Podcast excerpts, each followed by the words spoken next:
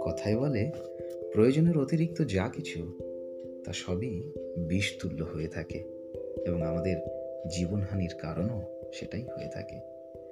নমস্কার, আমি আর জে কৌশিক। গল্পকথায় আমি আবারও হাজির হয়েছি একটি ছোট্ট গল্প নিয়ে। এই গল্পটি একটি বুভুক্ষু শিয়ালের গল্প। একবার এক শিয়াল ক্ষুদাতুর হয়ে বনের মধ্যে ইতস্তত করে ছোটাছুটি করছিল। অনেক খোঁজাখুঁজি করে কোথাও ক্ষুধা মেটানোর মতো একটু খাবারের সন্ধান সে পাচ্ছিল না। অবশেষে এদিক ওদিক ছোটাছুটি করে বনের এক প্রান্তে তার নজরে পড়ল এক ব্যাধকে। যে ব্যাধ এক জঙ্গলি শুয়োরকে শিকার করবে বলে তার দিকে তাক করে তীর ছুড়ছে। এবং ছুড়েও দিয়েছে। সেই তীর শুকরের পেটে বিঁধে গিয়ে এবং সেই সু সেটি একটি জঙ্গলি শুয়োর ছিল। সেই জঙ্গলি শুয়োরের কাছে, জঙ্গলি শুয়োরের পেটে যখনই সেই তীরটা গিয়ে বিঁধল এবং সেই জঙ্গলি শুয়োরটিও প্রতিহিংসাবশত সেই ব্যাধের দিকে ছুটে আসে এবং ব্যাধকে আহত করে এবং উভয়ের মধ্যে খণ্ডযুদ্ধ বেঁধে যায়। এবং খণ্ডযুদ্ধের ফলে উভয়ে মাটিতে পড়ে মারা যায়। আবার এদিকে উভয়ের দাপাদাপিতে একটি সাপও চাপা পড়ে মারা যায়। এই ঘটনায় সেই বুভুক্ষ শিয়াল তো আনন্দে আত্মহারা। কেননা যেখানে সে এতটুকু খাবার খুঁজছিল এবং সে খাবার পাচ্ছিল না, আর এখন তার কাছে পর্যাপ্ত খাবার রয়েছে। খিদে মেটানোর থেকে অনেক বেশি খাবার রয়েছে এবং সেই থেকেই সে এত খাবার দেখে সে পরিকল্পনা করল আহা। এই জঙ্গলি যে শুয়োরটি রয়েছে, সেই শুয়োরটি তো তার প্রায় এক মাসের খাবার হয়ে যাবে।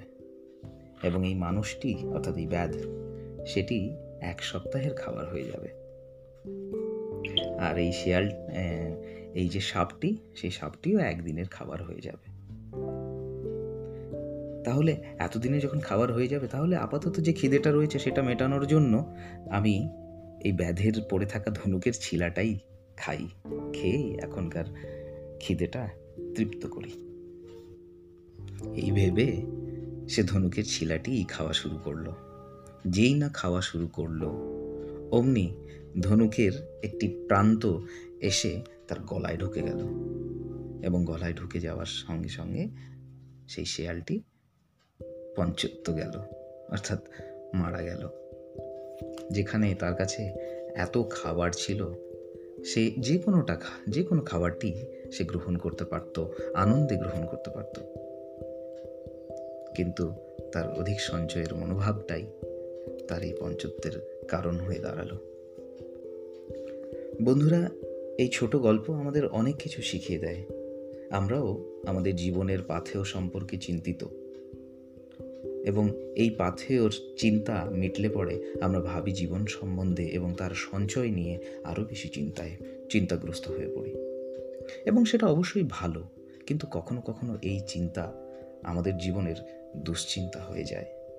এবং সেই দুশ্চিন্তায় আমাদের ব্লাড প্রেশার সুগার ইত্যাদি অনেক কিছু বাড়িয়ে তোলে এবং আমরা মুমূর্ষ হয়ে পড়ি।